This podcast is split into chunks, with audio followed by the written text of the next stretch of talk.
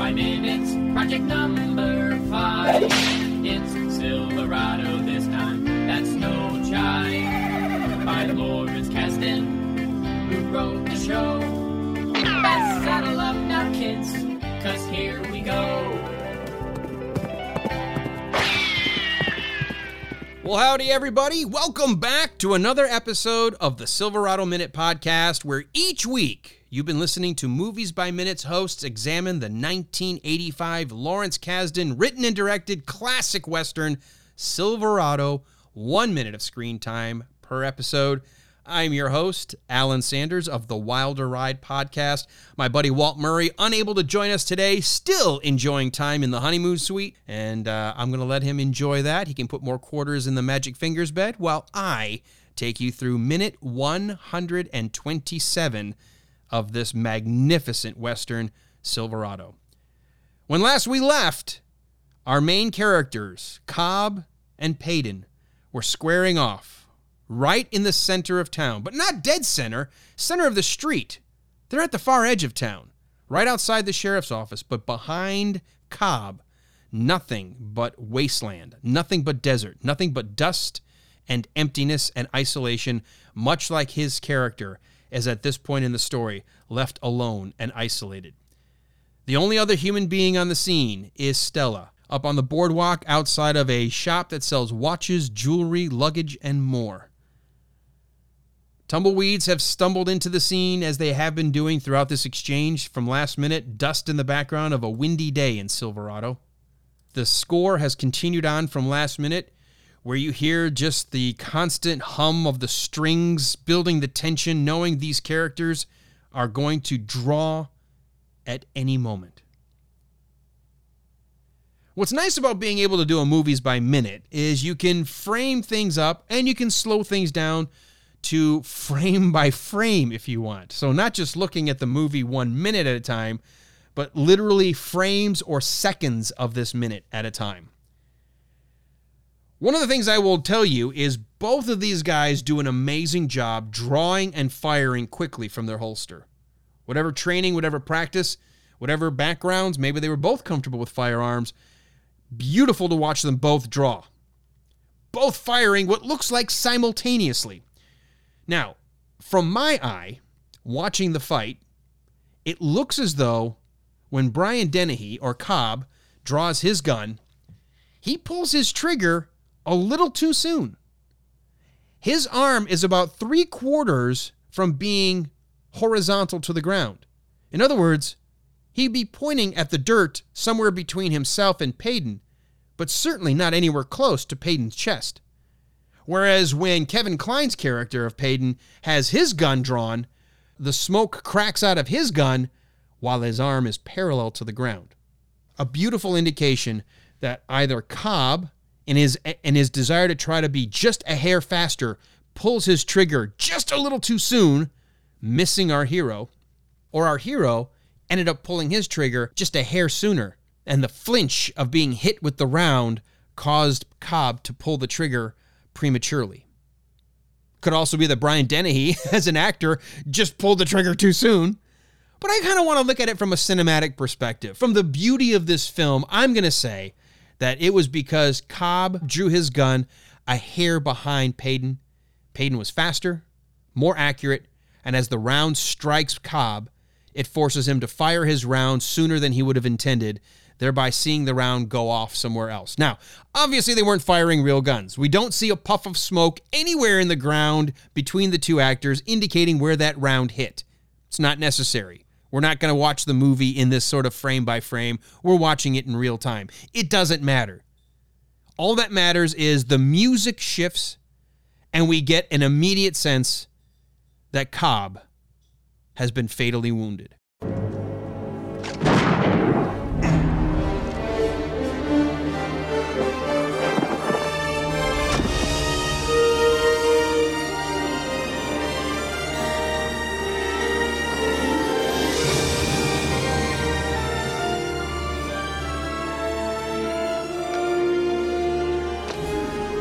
Want to get to the music in just a second. So let's put a pin in that because I find that the music does something differently much like the typical draw in the middle of the of the town was done differently, I think the music is also a telltale sign that there's something different happening in this western versus westerns that had come before it. Let's keep looking at the action though. The second we get the two gunshots, we immediately cut to a close up where the smoke from Cobb's gun is still blocking some of his figure, and we can already see the pain on his face as he winces and leans back, lurching almost at the shot and the recoil, his head finally going off and to the right as he spins and eventually puts his back to camera. We don't have a squib go off. We don't need to see blood. There's no reason for that. We know he's been mortally wounded. We can tell. His body language, his face, and the fact that he spins and puts his back to us tells us he has not long to live. He makes a desperate attempt to take a step as if to walk away and immediately collapses to his right knee. What's, what's interesting is he never lets his left knee quite hit the ground, as if he's trying to figure out how to not fall. He's leaning a little more to his right, the wind coming in from his right. He's sort of leaning into the wind, and then, in a beautiful stage dive, falls forward onto his right shoulder, never quite collapsing flat on the ground, staying more with his right shoulder down and his left almost up, as if he couldn't quite crumble all the way, that he just gave up as he landed on the ground. The music, I think, here is not heroic, and I think there's a reason it's not heroic. Is I don't think this is your typical kind of dastardly bad guy who was so blindly evil that you're cheering for his death. And at the same time, we know Paden has a checkered past himself. So it's not like he's the purified hero who's come in to save the day. Both of these characters have their flaws. Both of these characters rode together at one point in time. And as they said last week, bad luck. The whole thing with the dog, man's best friend, somehow does something to Paden to make him realize he can't go down this path any longer not ever realizing at that moment that his life was now changing to an intersection where he was going to actually run headlong into his former friend. And I think because it is the juxtaposition of two people who were friends, who ran in the same circle, who had the same views, now coming at odds, that shows we don't have a heroic, triumphant sound, but almost a forlorn, painful sound that we have come to the resolution and someone was going to have to die, but we don't rejoice in it, at least not at this moment. It's too heavy, it's too important. We recognize that something of, of vast significance has transpired before our eyes, that the, that the events of the movie have led to the culmination of the shootout between two shootists, and it just so happened Paden was a half step ahead of Cobb. We cut to a shot of Linda Hunt. And remember what I said yesterday about my love of watching her facial work, of her acting work, of it coming across so naturally without having to overplay it, overstate it. Let the thoughts come through the face, through the acting, through the emotion of the nonverbal cues, not necessarily the verbal ones. Her close up she's looking at the crumpled body of Cobb. It's obvious she's staring where he fell. Her look is not of joy. Her look is not ecstatic. She is not suddenly feeling that this is a good day. She looks almost pained, almost a little hurt. After all, this man did help her dreams become kind of a reality. She was always under him, she was always second to him, she was always beholden to his wishes, but he had always been there, which again adds some complexity, some real life complexity to what would be a typical throwaway two dimensional character in most other westerns. She then looks down. She doesn't look back to Paden right away. Almost as if looking at nothing, trying to process what just happened. Am I now free? Is it worth it? Was it was it the right thing to do? Was this the right thing to happen? There's so much going through her mind right now. And then, with the blink of her eye, she then turns her head and makes eye contact over to Paden. Her look is not of hero worship. Her look is not of, you've saved the day. Her look is of concern. Her look is of, are you okay? Did you get hit? How do you feel? Are you are you going to be okay? And we cut immediately at that point to a close up of Paden. We see the church right over his shoulder. He also does not look triumphant. He doesn't look happy. He doesn't look like the hero saying yippee ki He's standing there, his eyes transfixed on the body of his former friend, a guy he was forced to have to confront and eventually kill. But as a reminder, just over his shoulder is the church. Everything else looks rustic, browns and earth tones, grays, greens. But the one thing that stands stark behind his shoulder is this beautiful, small, white church with a tower and a bell. And you realize that though it's a heavy thing that has just happened, and it is never something to rejoice in the taking of a life, that the right thing, the good thing, the positive is still on Paden's side and the church behind him is symbolic of the sense that he has, in fact, rescued this town and has become the salvation to rescue them from the evil that had been Cobb. The wind blows. You sense his uh, handkerchief around his neck twisting in the wind. We then cut to a low side shot of his firearm still in his hand, finger on the trigger. And he takes the gun and puts it into his holster. I don't know if this is a symbolic gesture to only have one bullet seen in the holster around his belt. And it looks like it can only hold one bullet, as if it's a spare on that side of just one round. Makes me wonder if there was only one round in the revolver to begin with, and it was going to come down to that single shot. We then cut to a wide shot, the same one that established the two of them standing in the middle of the street on the far edge of town with the church in the background. And there's a notable American flag draped, hanging straight down vertically from one of the businesses on the right side of screen. Just a side note for you folks who may ever set dress any any kind of a play or set up a flag in any kind of a shot, or maybe you're paying attention for movies by minutes. That is the correct way to hang a flag if you are going to do it vertically rather than horizontally. Whenever you're hanging the American flag, the blue field with the stars is always to the top left of how it is positioned before whatever group it's presented in front of. So when it's horizontal with the bars parallel to the ground, it'll be to your top left.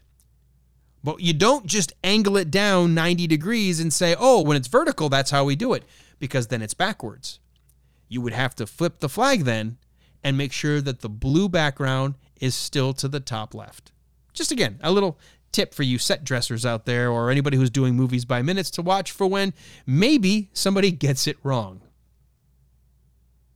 What I like about this last lingering shot, this very wide shot, is you get a sense of the dust swirling still, the cold and the isolation of this fight that has just transpired, this gunfight, with nobody else in sight.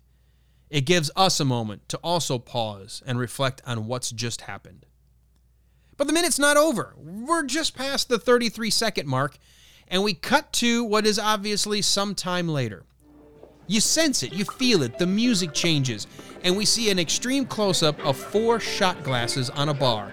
Three of them filled, one being poured, and we can tell by the bottle it's the good stuff. It's not the watered down, make you go blind variety. It's the same bottle that Stella and Paden shared that moment with in the back of of the saloon when they were talking earlier in the film. We could tell it's her just because of her hand and because of the jewelry. She finishes the pour on that fourth glass as the camera pulls up and we see her.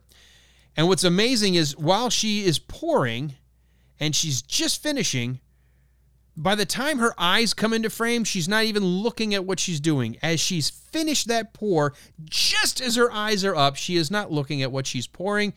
She is looking across at someone or something. And she has the smile and the and the disposition of somebody whose weight has been lifted. She looks truly like someone who's taking a breath of freedom, a breath of fresh air for the first time. She seems pleased with where she is, with who's around her, and what she's doing. Again, Linda Hunt doing an amazing job in just a few beats, not having to say anything. Her smile is genuine. And then we get a sense that she's looking at something else, but all in front of her, as if she's looking at multiple individuals. She then puts the bottle down, looks down, still with a smile, and you sense she's handing the shot glasses off and then she gets another big grin as she has handed the glasses off and is raising the fourth for herself. And then we get a reverse shot coming over her shoulder, and we see the people to whom she has been smiling, the people to whom she is pouring these drinks, are the four main male characters of Silverado Mal, Paden, Emmett, and Jake. Now, what's interesting from a film perspective, and I don't think it's necessarily an error, but the sh- the the extreme close up showed just four glasses with her filling up the fourth in the shot. There are five people in the reverse. She's got a glass and all four of them are holding a shot glass. Now, I'm sure it's okay to explain there was a fifth off camera, but it is interesting to note that while she was pouring four, all five are holding a shot glass. And we hear the words to California. California. California. and they all echo that toast to California. They bring their glasses together and clink, and then they all take their respective drinks. What I find interesting is all the males Danny Glover, Kevin Kline, Scott Glenn, Kevin Costner they all do the typical male toss it back, drink the whole thing down. It's a shot, right? You're taking a shot. Doesn't matter if it's the good stuff, you're going to knock it back. Linda Hunt, be the only woman in the scene, is the smart one. It's the good stuff. She takes a sip. She's going to enjoy this drink.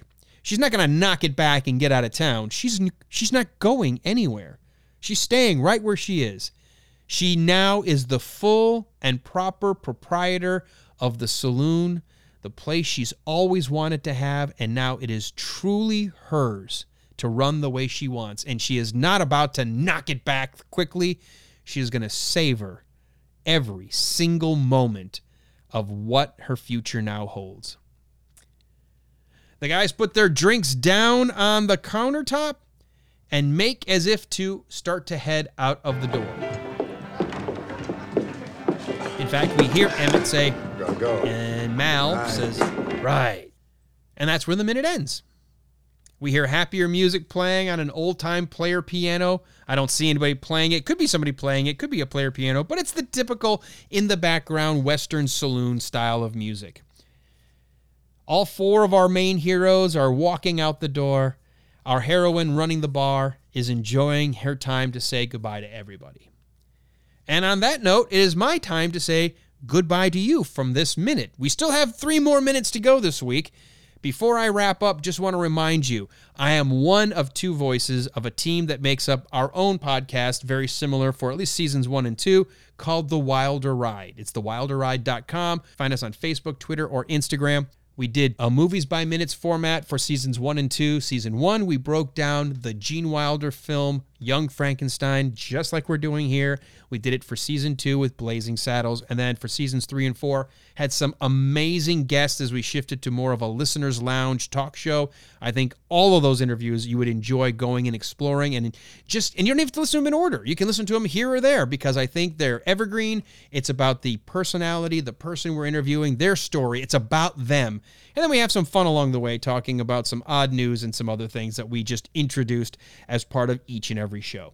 So check those out. If you are brand new to this movie, you're brand new to this format, you're listening because you knew me, you knew Walt, you're a, a subscriber of The Wilder Ride, well, guess what?